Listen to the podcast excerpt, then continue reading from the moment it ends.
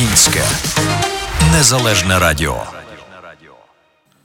Усіх вітаємо. З вами Ukrainian Best Books і я Андрій Чалей е, з нашим подкастом Книжкові теревені на українському незалежному радіо Чикаго. У наших ефірах ми знайомимо вас з українськими авторами як в Україні, так і далеко за її межами. Е, спілкуємося з ними, говоримо про літературну творчість. І сьогодні у нашій студії на прямому включенні скайп-зв'язку з самого міста Києва, столиці України, мегавідома, популярна е, телеведуча, письменниця, людина, якою вже багато-багато років заповнений медійний простір українського телебачення, а також журналістка і модель Ольга Михайлівна Фреймут. Доброго дня, Ольга! Як ваш настрій? Як вам наш такий подкаст і взагалі сама його назва? Чудово, Андрій, дякую. Доброго ранку вам і світові. Можливість спілкуватися зі всіма в такому форматі це чудово. І я взагалі дякую вам за те, що ви робите, Андрій, бо я знаю, що ви збираєте найкращі книги. В Чикаго є ваш магазин, і нам дуже престижно у вас продаватися. Це велику справу робите, тому дуже вдячна. Ми бо також в свою чергу. Книги це моя пристрасть, і розумію, що ваша теж. Так, так, це теж моє хобі. І і я стараюся підтримати усіх україномовних письменників, які пишуть українською, і мати найкращі їхні книги в нашій книгарні це теж для нас велика честь. Так що ми вам теж дуже вдячні. Мета взагалі нашого ефіру сьогоднішнього це показати для загалу вас трішки з іншої сторони. Можливо, не такої, як всі звикли вас бачити в медійному просторі і е, про вас говорити, але зі сторони вашої літературної творчості, адже у вас вона досить має широкий асортимент. Ну і також поговорити про видавництво Snowdrop, яке, яким, якою засновницею ви якого являєтеся. Ось.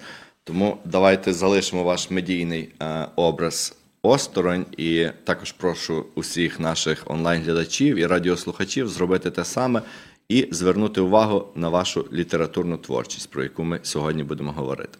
Отже, будь ласка, розкажіть нам, як усе у вас розпочиналося у вашій літературній творчості, ну і як, яка саме перша книга була написана вами.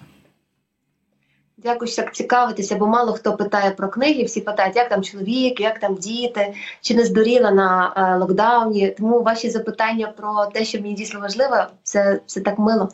Почалося все з дитинства. Я вважаю, що батькам треба придивлятися до дітей, е, чим вони займаються, як вони бавляться.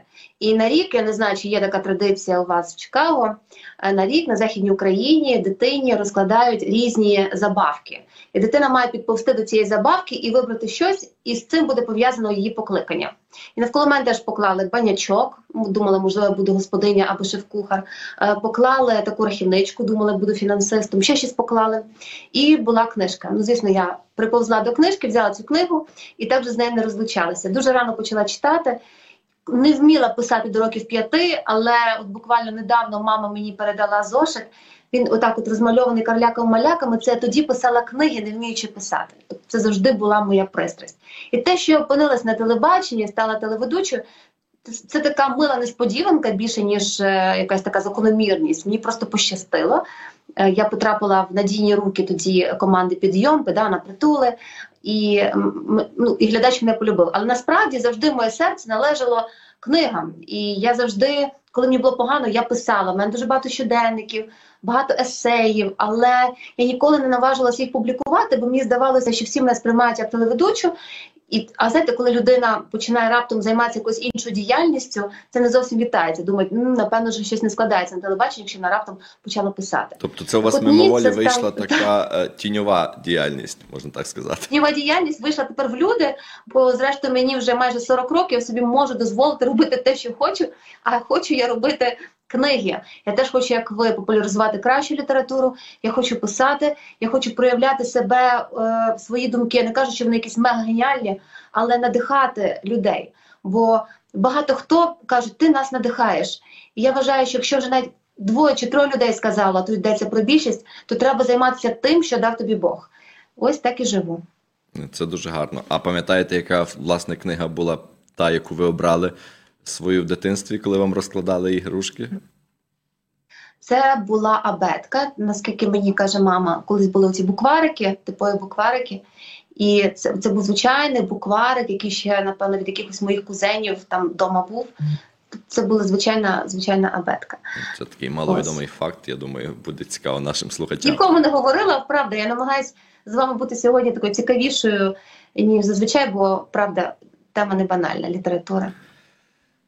Чи є у вас, скажімо, місця? Як всім відомо, ви е, походите з Нового Роздолу, що на Львівщині проживаєте в Києві, проживали в Лондоні, навчалися. Тобто шлях такий життєвий і творчий, і е, телеведучий у вас вже е, довгий, будемо так говорити. Чи є у вас місця для написання? Чи впливають якісь місця для, ваших, для вашої творчості літературної? Дуже впливає. Перше есе називається Подільська колискова, буквально у цій книжці в нашій. Я написала в лондонському метро. Це було в 15-му році. 15-му. Я була вагітна Євдокією, це моя третя дитина, буквально на четвертому місяці вагітності.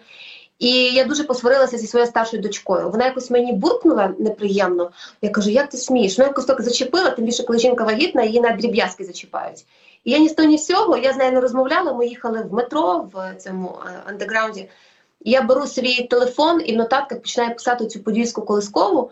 І я не можу стриматися. Ми проїхали зупинку, ми мали вийти на Трафалгар Сквер, проїхали далі. І вже в готелі я дописала її і розумію, що щось зі мною сталося. От з того моменту я себе визнала людиною, яка пише. Я не кажу письменницею, бо час нас розсудить, і я ще нічого такого не написала. Але в той момент я зрозуміла, що це вже не просто так хобі, це щось важливіше, бо мною ніби щось керувало. І взагалі е, вагітність вона жінку дуже змінює. З кожної вагітності ми стаємо іншими. От з Євдокією моєю якраз з'явилося видавництво Сновдроп, назва Сновдроп. Я вважаю, що це дуже смішна назва. Але в той момент мені здавалося, що це нереально гарна назва, тому що підсніжник це квітка, яка може розбити сніг, е, вилюднитися, е, пробитися попри все. От якраз я була вагітною Євдокією, заснувала видавництво, почала писати. І так все почалося. І з цього почалося якраз е, з цього есе, з Подільської колискової почалась творчість. А, зрозуміло. У нас ще є мим- мимохідь, ми будемо так. е, Питання, якщо будемо мати, ось у нас є запитання до вас перше. Скільки всіх книг вже пані Оля написала? Це е, також було і моє запитання. Юля вже випередила нас, а, тому, будь ласка, відповідайте. Видавництво два роки, але з написаних це більше по етикету книг, тому що є книга етикет. Зараз я пишу нову книгу про сучасні манери. Також частково я редагую книги. З написаних таких повністю це якраз книга етикет і книга немовля, книга про те, як доглядати діток. А, тому з художньої літератури це напевно от, оця збірка есе про любов. Тут є мої 13 есе. Частково Ну, якщо рахувати, то чотири книги. Е, Над п'ятою працюю. Але така повністю моя, без втручання інших авторів, це книга етикет. Таке, звичайно. Ну, це ваш, якби, напевно, улюблений жанр. Взагалі, ви е, пробували себе у багатьох жанрах літературної творчості, і, власне, моє теж запитання є: у якому жанрі ви почуваєте себе найкраще, найбільш комфортніше? Це жанр такий невизначений джазовий жанр, де я можу змішувати е, серйозне з несерйозним, художню літературу з публіцистикою. Це навіть якийсь е, епістолярний жанр. Зараз я працюю над книжкою, я правда ще не визначилася, що вона буде в такому жанрі, вона буде в такому епістолярному жанрі. Я пишу книгу, де моя дочка, вона, до речі, поступила в Америку. І вже ніби їй 20 років, і я їй пишу листи з України, а вона, начебто, мені відповідає з Америки. І ми роздивляємося різні ситуації, і як на них можна вплинути за рахунок етикету.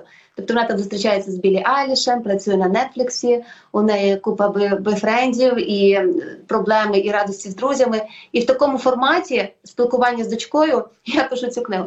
Тому змішую жанри, немає такого чистого жанру, як Андруховича чи Забушко. Це щось зовсім інше. Тому що ви зрозумієте, на мене дуже вплинуло телебачення.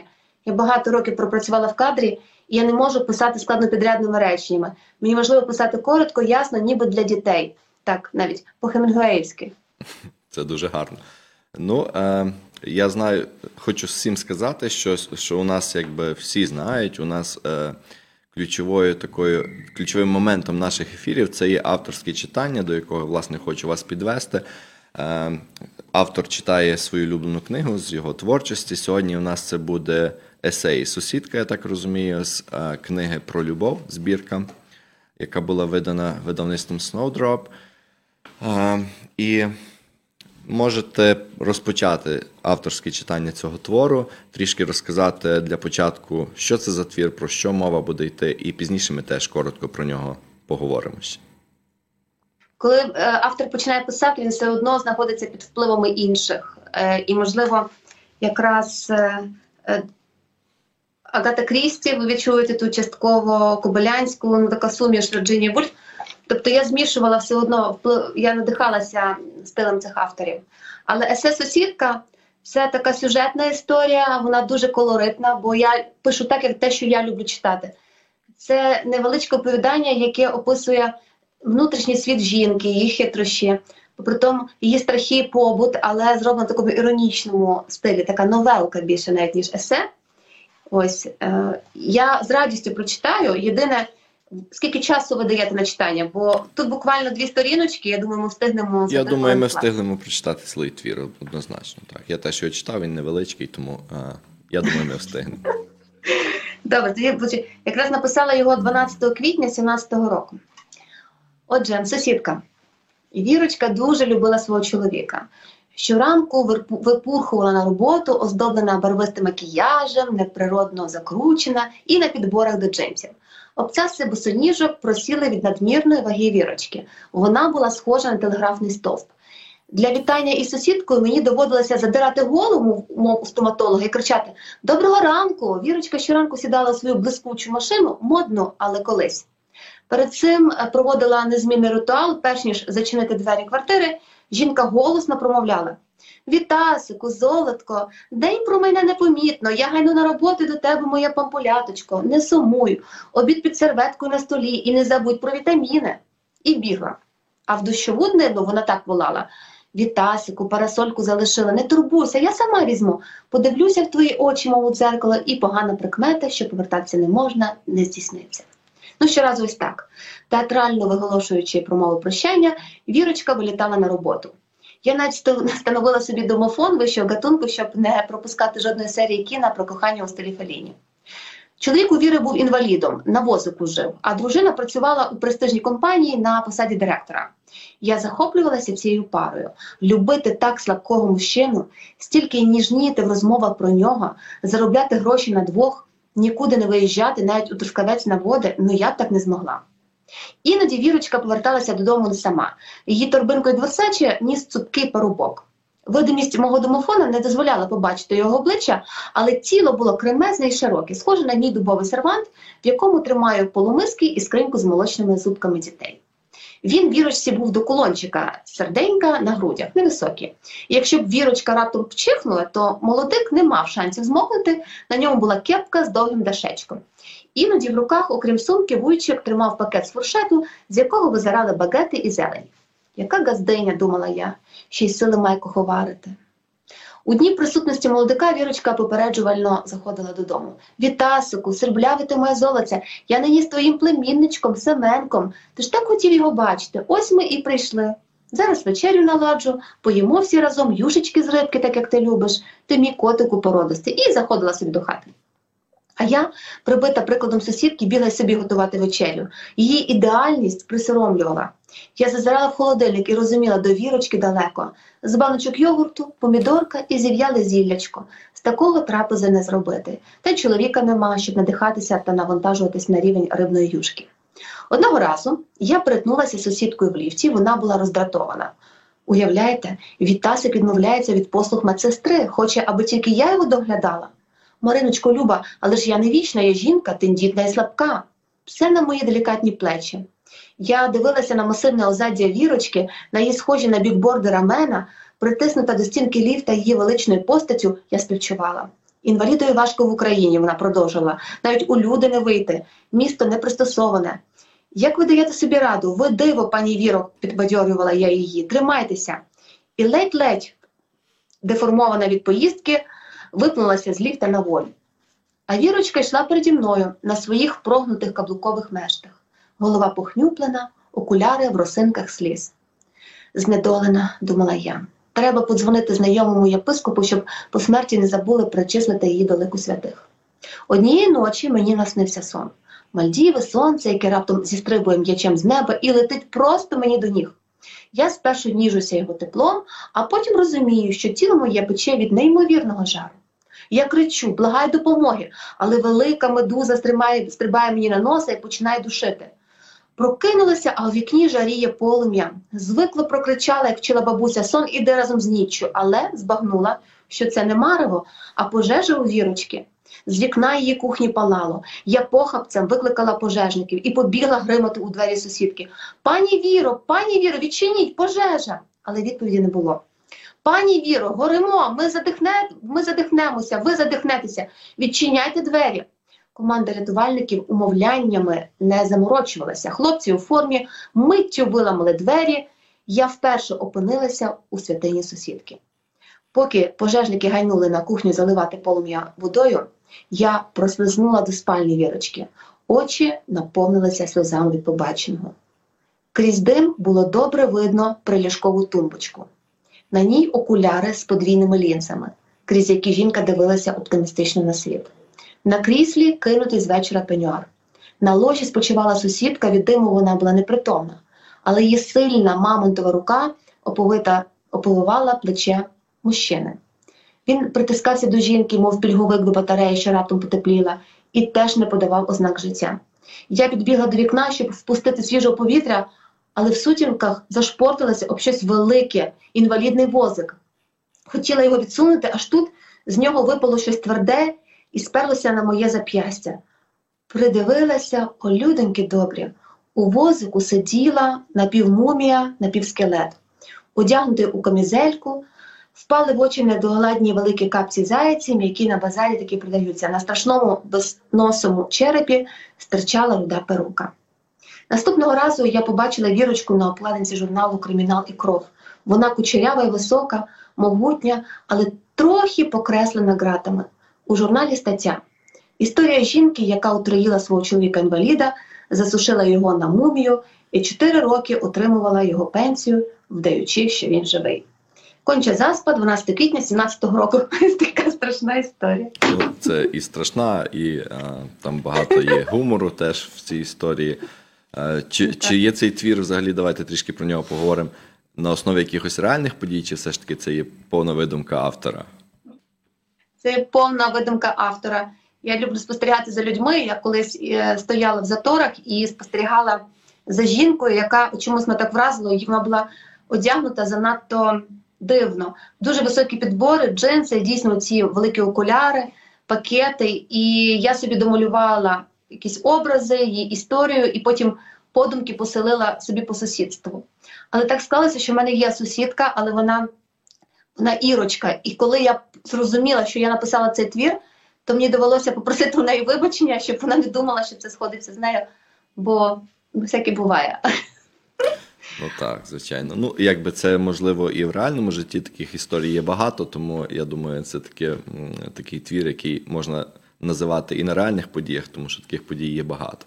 Е, Що ви ще можете сказати про саму книжку? Це і збірка про любов, з якої ви зачитували даний твір, і розкажіть нам трішки про цю книжку. Там вийшли дуже дуже гарні твори. Ця книжка це наша така улюблениця всього видавництва Галя Букша, Юля Фреймут, Артур Фреймут, Ірина Фреймут. У мене, до речі, дуже багато родичів працює у видавництві.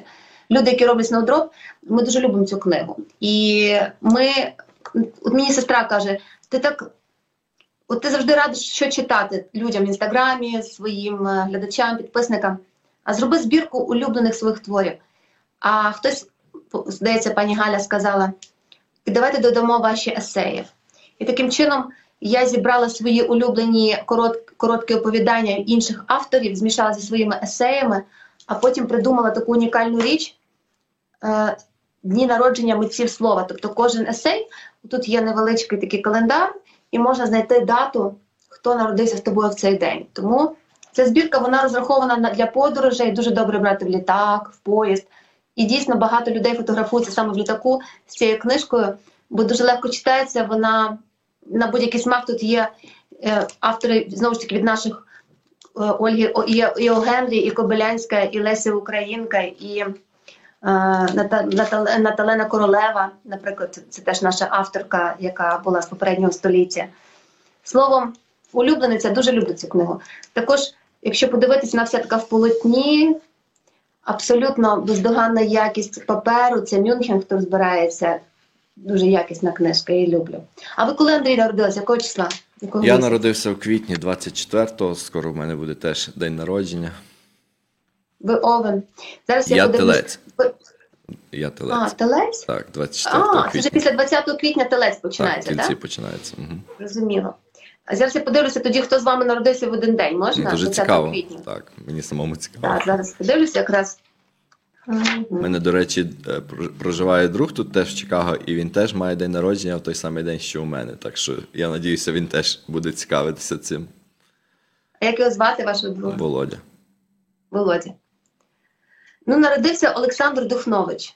Чесно скажу, я не дуже знаю, хто такий Олександр Духнович, може ви мені Я чесно теж Але- Але це, це митець слова. зрозумів. Ну, звичайно, якщо він в тій книжці, значить він митець слова. Книжечка дуже гарна. Хочу нагадати всім нашим онлайн-глядачам і радіослухачам, також читачам Ukrainian Best Book, що вона є в нашій книгарні, як і усі книги Ольги Фреймут, які є в вільному доступі в Україні. Вони всі у нас є. Ви зможете придбати, завітавши до нас у книгарню чи на, зателефонувавши за номером 773 510 1959, який ви бачите на екрані, і придбати книжечки, які ви хочете. Я б сказав взагалі, Ольга, що у вас Уже ціла серія появилася таких полотняних книг. Це і етикет, і книжечка про любов, і одна з новинок це що їсть і з ким спить Ольга Фреймут, якщо я не помиляюся, так вона Не їсти з ким спить. А до речі, ми її забули порахувати з вами, Андрій, коли я рахувала книжки. Тобто це п'ята моя книжка. Це п'ята. А як я її могла забути, я не знаю. Ну, Боже. тому що вона остання, одна з останніх, і ви ще, напевно, так не звикли її враховувати.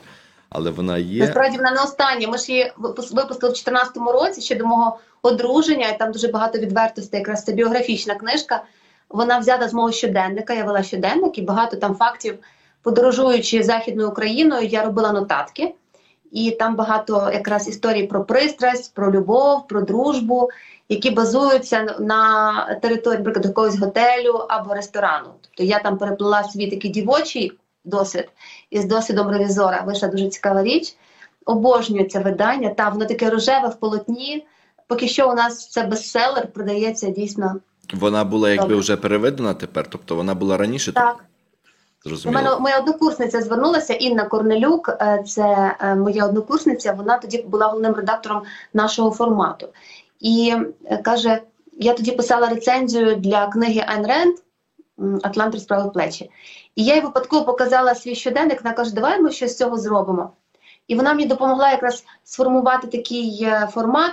А тоді я працювала на 1 плюс 1, і 1 плюс 1 теж хотіли зробити зі мною якусь книжку. І я кажу: ти знаєш, е, плюси хочуть зробити такий путівник е, Україною. А вона каже: давай це зробимо літературно. Тобто мені тоді Інна дуже допомогла, бо якраз придумала цей формат таких містичної літератури, як вона це називалась.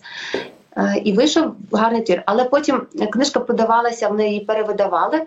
А коли закінчилися права в нашого формату, то ми видали у Сновдропі. До речі, це мій брат наполягав. Я не дуже вірила, що треба перевидавати книгу. Взагалі не люблю повертатися до старих проєктів, до старих бойфрендів і до старих книг. Але з цією книгою все вдалося, тому що дійсно книгу чекали. Вона е, гарно ілюстрована Мар'яною Марше. Е, Михайло Букша, це такий культовий дизайнер України, зробив новий дизайн цій книжці. І ось так ми зараз їй дали нове життя. І дякую брату, що переконав зробити її. Тому Андрій, я не знаю, чи вона долетіла до Америки до вас, але Ну, Вона е, дійсно я власне цікава. хотів сказати, що вона тоді виходить новинкою у нашій книгарні, але вона вже переведена вами другий раз. І е, ну, якби всі можуть придбати. Вона вже скоро, я думаю, буде у нас. Тобто це вже декілька днів залишилося. Надіюсь, ми її отримаємо. І кожен, хто бажає, можете писати, телефонувати. Ми вам обов'язково її відкладемо і повідомимо, коли вона в нас буде. Дуже гарно також, що ви е, поєднали всіх своїх родичів разом. Це видавництво Snowdrop. Це є таке от поєднання родичів і друзів, знайомих, які вам допомагають. І насправді це така команда, кожен член якої є зацікавлений в тому, щоб книжка була якісна, тому що це не просто робота, це якби у кожного виходить таке своє, своє хобі, якщо він з вами у видавництві. Це насправді дуже гарно і книжки надзвичайно якісні. Я рекомендую всім. Тому що книжка це в першу чергу повинна приносити якесь таке спочатку естетичне задоволення, щоб її було взяти приємно в руки, щоб вона привертала увагу, а потім вже, звичайно, і сам, сам твір, сама якість твору. Ну, я думаю, у вас поєднано і то, і то, тому всім рекомендую ваші книги. Якщо чесно, Андрій, тут є ще дуже з таких е, меркантильних переконань. Е, Якість е, не випадкова, тому що зараз дуже багато творів. Ми, ми майже повністю перейшли в онлайн.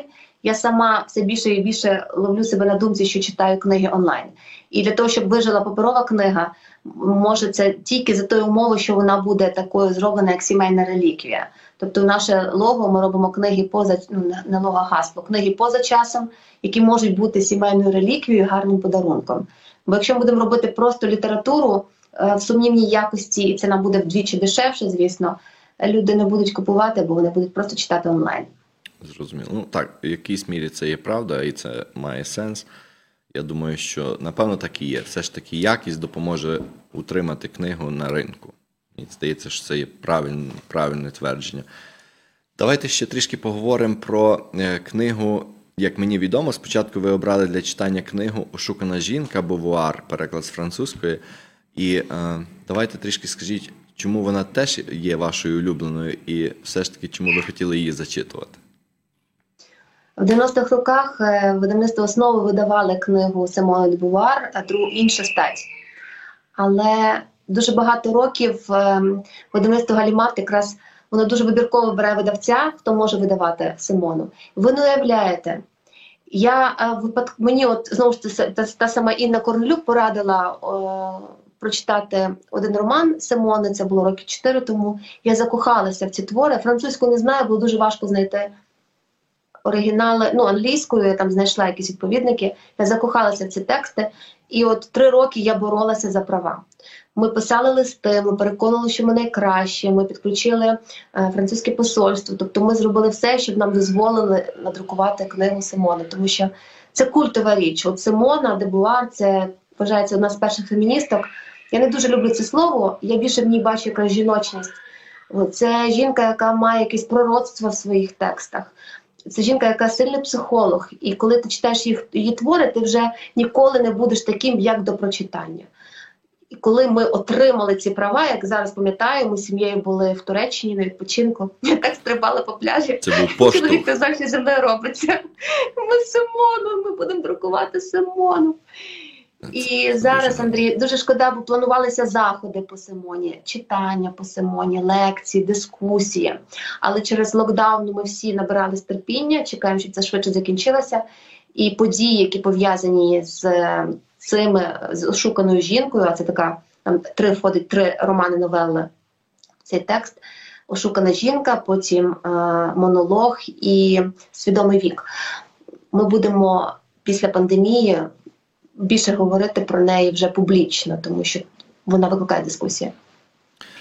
Зрозуміло, це добре. Ми будемо очікувати, будемо слідкувати за, за цими подіями. Дай Бог, що вони були, і цей час пандемії пройшов, тому що у нас теж затримується багато різних проєктів. Е, Тут в Чикаго пов'язаних з книжками так само, тому ми теж хочемо, щоб це вже так якби закінчилось помаленьку. Надіємося, що так і буде. Давайте ще коротко поговоримо про взагалі новинки, книги, які видає Snowdrop, е, останні новинки і книги, які очікуються в ближчому майбутньому, щоб е, ми, якби багато ваших поціновувачів чекають ваших нових книг, то трішки привідкриємо цю завісу, щоб знати, що буде ближчим часом. Я думаю, що у нас багато поціновувачів, тому що ми дуже маленьке видавництво камерне, але наших читачів їх стає все більше і більше, і це особливі люди. Коли заходжу на профілі наших читачок, в основному їх 70%, я дивлюся, що це люди з вищою освітою, з великими мріями, е, дуже інтелігентні, і я, я так тішуся. І для них я, ну, я буду робити все, аби не розчарувати, щоб задовільнити їхній смак і бажання. У нас е, виходили три романи Мері Весмаку, це псевдонім Агати Крісті. Вони були настільки успішними, що цього року ми купили права ще на три книги. І от буквально до мистецького арсеналу в травні ми готуємо три книги: це Тягар кохання, потім незакінчений портрет і Троянда та Тис. Перекладали книги наші культові перекладачки Євгенія Кононенко, е, Замойська Олена і Ігор Остапенко. Я вважаю, що це найкращі перекладачі України. До речі, е, пані Кононенко вона висунута на премію Григорія Сковороди по перекладу книжки Ошукана жінка. Ми дуже нею цим пишаємось. Словом, в травні буде три книги, які от буквально ми сьогодні з, е, з дівчатами і хлопцями одним в нашому колективі затвердили три обкладинки. Вони будуть такі всі квіткові. Ось далі вже в літературній редакції вже перекладені романи Кейт Шопен. е, Теж Ігор Остапенко переклав і на Корнелюк редактор. Це ви не чули про Кейт Шопен? До речі, вона американка, яка колись писала для американського Vogue. І її роман Пробудження став шоком для 19 століття, бо вважали, що вона пише надто відверто про речі, які не можна писати. От зараз ми видаємо її коротку прозу. На жаль, не чув, але е, постараюся ознайомитися і обов'язково буду е, подивлюся, що, що саме в неї є в написанні. Е, Так що і та, ще буде дуже багато. Ми цього року будемо всі. Ну я розумію, що пандемія посувала би сісти тихенько, економно жити і не рипатися зі своїми мріями. Але я там борець, я з західної України, я, я борець. І навпаки, я ще більше е, закуповую прав. Ми купуємо права, там будуть деякі книги з етикету, будуть книги бестселери світові, які допоможуть жінкам, підприємцям працювати з дому від американської авторки Forbes. Я не буду говорити ці назви, тому що ця книга в процесі переговорів, щоб конкуренти просто не відібрали у нас цю можливість. Зрозумів. Так, але ми будемо розширятися. Ну, е, звучить досить цікаво. Я думаю, е, також ми будемо приймати передзамовлення. Якщо хтось бажає, ми будемо записувати вас на чергу, і як тільки книжки будуть появлятися, ми будемо вас повідомляти. Е, Насправді дуже цікаво, і ми теж чекаємо цих книг. Теж хочу сказати всім, що також в дорозі вже новинка до нас це є вінтажна кухня. Це є особливі книги, особлива книга, яка є в- видана у двох кольорах, можна сказати. І давайте трішки поговоримо про неї. Тобто, це теж дуже гарна і традиційна українська книга. Це улюблена книга мого тата. Він до нас приїздив, допомагав мені з дітьми. е, Бо Він досі ще з нею сидить. Я думаю, що він десь там досі сидить і куховар. Ну треба ж ну як то цікаво. Ну то як? Та які артишоки, які ківі? Просто треба знати, мій тато дуже смачно готує, мама смачно готує, але тато він просто помішаний на кухні. І навіть різдвяні, великодні столи це були в основному накриті е, не тільки моєю мамою, але й татом. Тато завжди робив м'ясні страви, складні страви, тоді як мама займалася випічкою і салатами. І коли він, він дуже береже традиції українські, ще від прабабці вміє робити завиванці, паляниці, ти можеш йому замовити. Ну, діти обожнюють. Коли діда, дідо Міша годує, то моя е, похресниця Габріель Скрипалька, яка така худа, у нас їдає величезну порцію тих всіх паляниць е, і, і все решта. Книжку е, видали ми дуже-дуже спонтанно. Я дуже дякую інституту книги, бо вони нам дали грант на неї. Так би я, напевно, сама не наважилась, бо я не дуже в неї вірила. Це рецепт 30-х років Західної України, але знаєте, не такі сільські рецепти, городян, е, рецепти городянок. Для мене було важливо видати їх, бо всі думають, що українська кухня це сало, борщ, І чесник, вареник. варен, і вареник, звичайно, вареник. Ну, ще може десь там голубці. І коли я побачила ці рецепти, мені подарувала цю книгу вчителька англійської мови Тетяна Франківна е, в польському виданні, тому що тоді ще всі розмовляли польською мовою у Львові. Я закохалася в тексти. І серед сторінок пожовклих була записка коханій пані. Я зрозуміла, що це знак, що треба щось з цією книгою робити. Ми її переклали, і та книга рік просто була в перекладі, і ми її не рухали. І тут, коли інститут книги оголосив грант, мені кажуть, Галя Букша наша каже, директор видавництва, час книжки прийшов, подаємо на грант. Я дописала столовий етикет, і таким чином рецепти українські, західноукраїнські рецепти 30-х років адаптовані і випробувані е, українськими шефами. Ми разом з рестораном Шо робили цю книгу. Ми кожен рецепт перевірили, чи він придатний для харчування, ну для взагалі для нашого століття. Таким чином, ця адаптована, перекладена і доповнена столовим етикетом книга у прекрасному подарунковому виданні побачила світ. Це дуже, дуже гарно, що ви доповнили власне етикетом столовим, тому що це є невід'ємні частини кухні і етикету. Якщо воно знаходиться все в одній книзі, це надзвичайно зручно і, І дуже гарно теж так, як ви кажете, І наші для прабабці українки вони не сиділи дерев'яними ложками, не їли.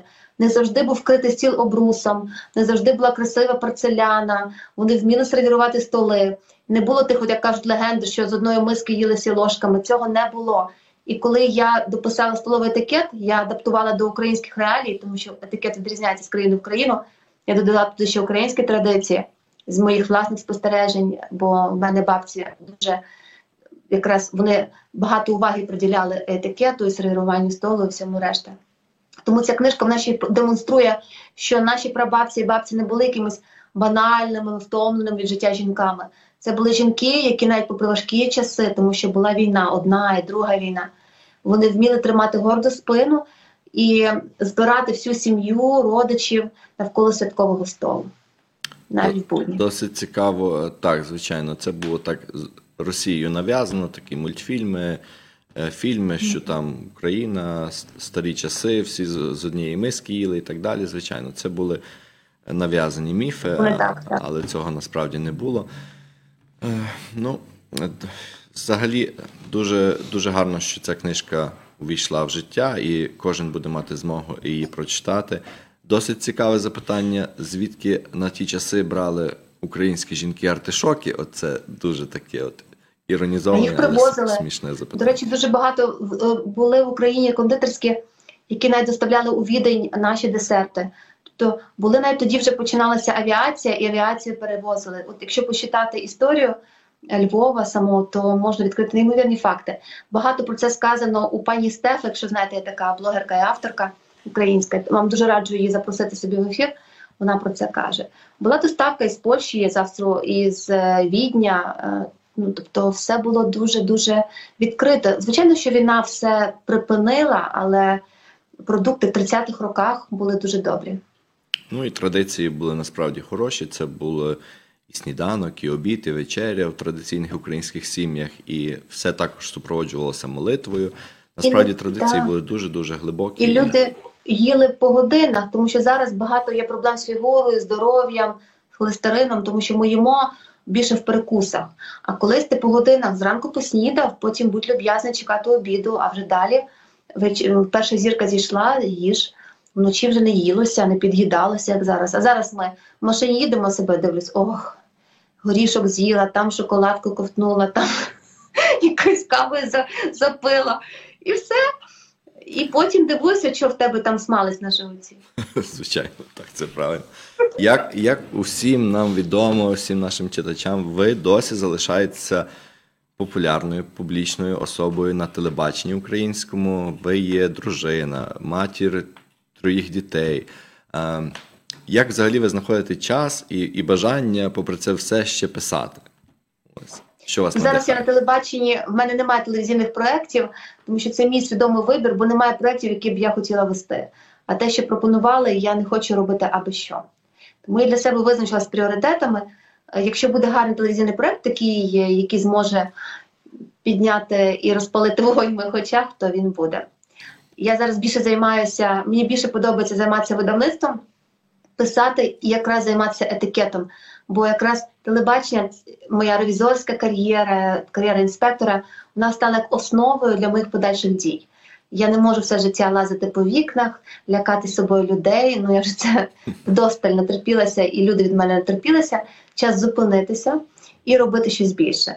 А більше це якраз е, створювати щось, щоб люди могли вчитися. Я не кажу в мене, а об'єднувати так людей, щоб вони могли стати кращими. Ми плануємо школу сервісу в Україні. Ми плануємо якраз лекції з етикету по всій Україні. І зараз ми якраз з одним великим п'ятизірковим готелем е, домовилися про те, що навіть в такому маленькому форматі ми почнемо проводити лекції по етикету. Бо це те, що дійсно мені цікаво. Я хочу робити те, що я хочу. Я вже не можу себе пересилити робити те, що треба. Бо слава Богу, дійсно в мене є чоловік, чоловік, який може, якщо не дай Бог мені щось не вдасться, я знаю, що він завжди поруч і він завжди підтримує будь-які мої експерименти. Це дійсно велике щастя від Бога, що людина не засуджує, не каже, о Боже, на що тобі це треба? Це так ненадійно. Він навпаки каже, як це не банально, як це не типово. Я вже знаєте, скільки разів хотіла закрити сноудроп? Ну, напевно, разів 20. Дивлюся, а ми все в нулі, в нулі, в мінусі. Ну так було перший рік дуже складно.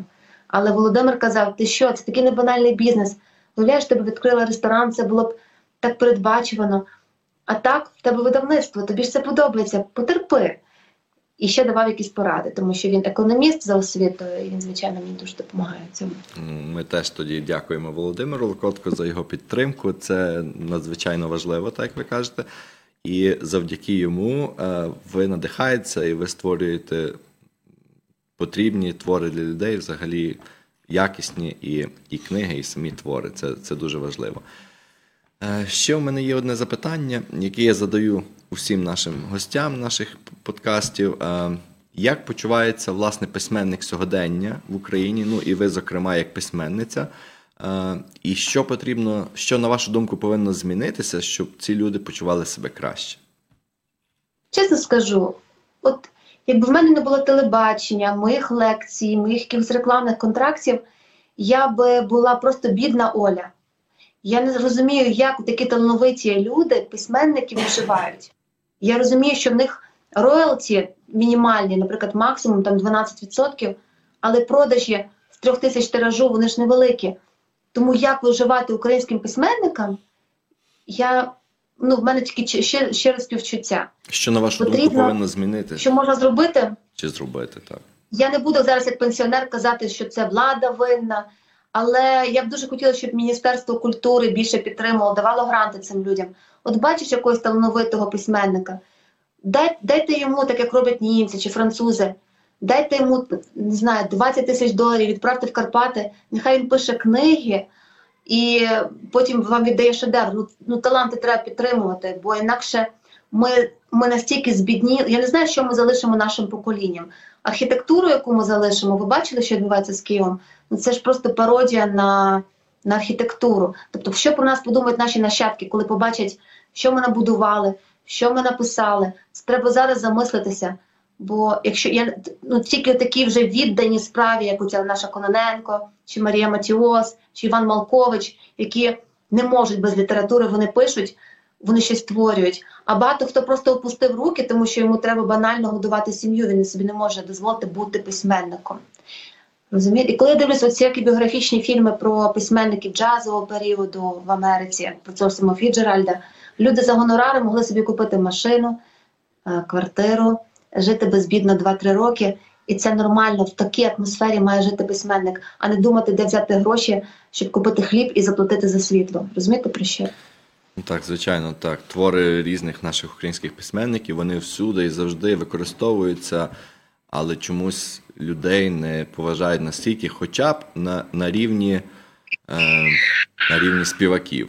Це вже було б набагато краще, як, е, як то, що зараз, зараз є. Ну, я надіюся, влада і все ж таки меценати будуть звертати на це увагу. І це люди, які неабияк потрібні Україні, це люди, які відтворюють, підтримують українську літературу, українські традиції, українську культуру. І ми повинні звертати увагу на цих людей. І Ми повинні їх берегти, тому що зараз, коли навіть дивлюся на те, як написані статті, про те, взагалі, що чим займається журналістика, ну займається якоюсь брудною справою, хоч би робила цю брудну справу грамотно.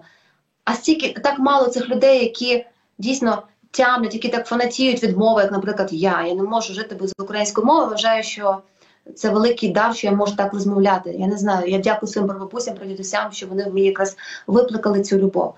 Але вона ця мова зникне, бо е, робиться все, щоб е, людям забрати натхнення. Немає ніяких стандартів. Ну добре, ми живемо онлайн, але мають бути принаймні якісь стандарти в написанні тієї ж самої статті.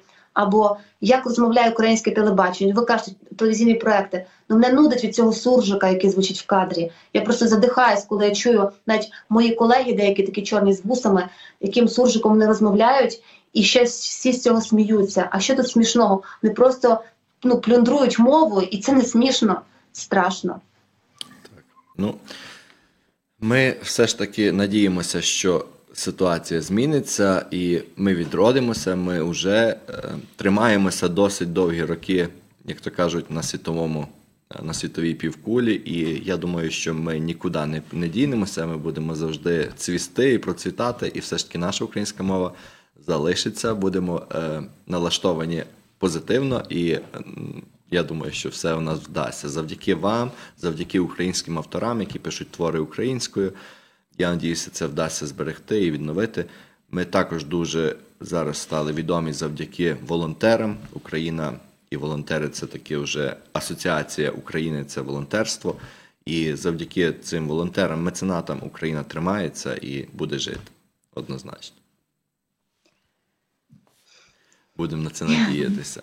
Ну, Сподіваюся, і... я вважаю, що треба зробити так, аби українська мова стала дійсно модною, бо ну, переконати навіть, якщо своїм прикладом, якщо ми всі навколо будемо розмовляти українською, це покоління, яке ще пам'ятає мову, то і поколінням дітей, які вже у нас, моїх дітей, буде розмовляти українською. Бо зараз проблема навіть не російською. Діти 14-15 років в Україні вже розмовляють англійською.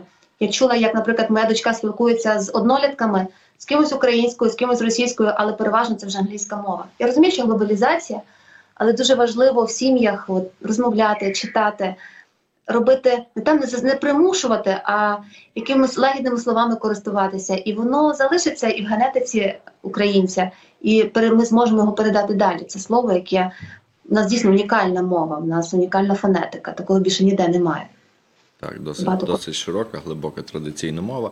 Я думаю, все буде добре. Е, на такій позитивній ноті підійдемо до завершення нашого ефіру. Е, я особисто і від наших читачів Ukrainian Best Books е, хочу подякувати вам, як україномовній авторці, як засновниці україномовного видавництва. Завдяки вам люди побачили світові, досить вагомі і відомі твори побачили українською мовою, мають змогу читати їх рідною мовою. Це не менш важливо. За це ми вам щиро вдячні. Бажаємо вам назавжди і надалі залишатися такою україномовною письменницею, набувати більшої і більшої популярності в літературній творчості. Ми вам цього бажаємо. Бажаємо нових, е, нового натхнення, нових хороших книг. Ну і нагадуємо всіх, всім, що книги Ольги Фреймут є на наших полицях. Ви можете вільно придбати їх, завітавши до нас. Ну і з нетерпінням очікуємо ваших новинок. Дякуємо вам за участь у нашому подкасті Книжкові теревені на Українському незалежному радіо Чикаго. Нам було дуже приємно за ваш теплий ефір. Вам щиро вдячний. І вам дуже дякую, Андрій, і звукорежисеру Олександру. Дякую. Всім, хто зараз слухав нас, я бажаю здоров'я вашим рідним. Це зараз дуже актуальне побажання. І просто трошки почекати і перетерпіти. Ми вже багато вичекали скоро настане сонце і гарні часи. Дякуємо. І так само ще раз наголошую усім, читайте книги Ольги Фреймут. І літературна творчість дуже-дуже гарна, глибока, книжки надзвичайно якісні. Е, це людина, яка вартує уваги. Подивіться на неї з іншої сторони, не з сторони медійного образу, а зі сторони письменниці. Варто почитати її книги. Дякую всім, Дякую. що нас сьогодні слухали, дивилися. Також хочу сказати наостанок, що. Україна буде дихати доти, допоки ми за неї стоїмо. Це є слова Петрененка. Дуже усім mm-hmm. дякую. Українське незалежне радіо.